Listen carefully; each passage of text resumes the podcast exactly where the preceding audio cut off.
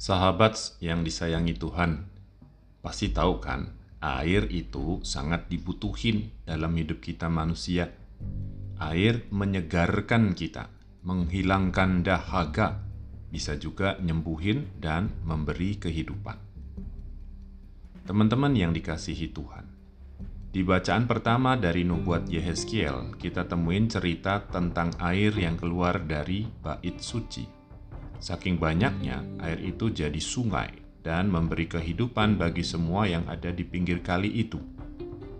Dalam Injil kita dengar juga diceritain tentang air.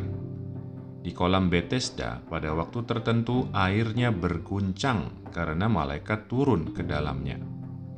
Yang pertama turun ke dalam air yang bergoncang itu akan disembuhkan dari penyakitnya, apa pun juga penyakitnya. Teman-teman terkasih, diceritain juga waktu itu ada orang yang udah 38 tahun sakit dan gak bisa turun ke kolam dan gak ada juga orang yang bantuin dia. Menariknya diceritain kalau dia sembuh bukan karena masuk ke dalam kolam itu, tapi karena Yesus nyembuhin dia. Sebelum disembuhin, orang itu ditanya sama Yesus, "Maukah engkau sembuh?" Guys, perhatiin deh. Pertanyaan ini penting. Orang ini udah lama banget sakit, dan kondisi sakit yang demikian lama bisa bikin orang putus asa dan kehilangan harapan. Gak mau sembuh lagi, bahkan gak mau hidup lagi. Kalau gitu kondisinya, hampir sama aja dengan nggak ketolong. Teman-teman yang terberkati, kayaknya hari ini kita diajarin untuk punya sikap yang benar, bukan cuma sebagai orang beriman, tapi juga sebagai orang berdosa.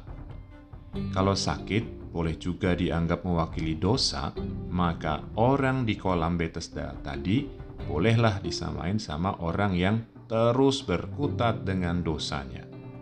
Orang itu mungkin terlalu mengandalkan air kolam itu tanpa cukup mengharapkan belas kasihan dan rahmat dari Tuhan sendiri.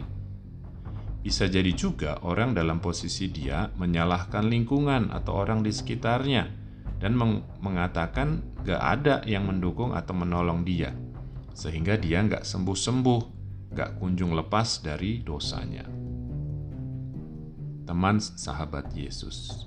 Air memang berguna bagi hidup kita. Air tertentu bahkan dipakai Tuhan untuk memberikan manfaat rohani atau spiritual.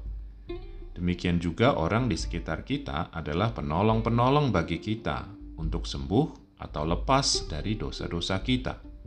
Tetapi pada akhirnya sikap batin kita untuk mau sembuh, mau bertobat, lepas dari segala sakit fisik maupun rohani sangat dibutuhkan sebagai sikap dasar.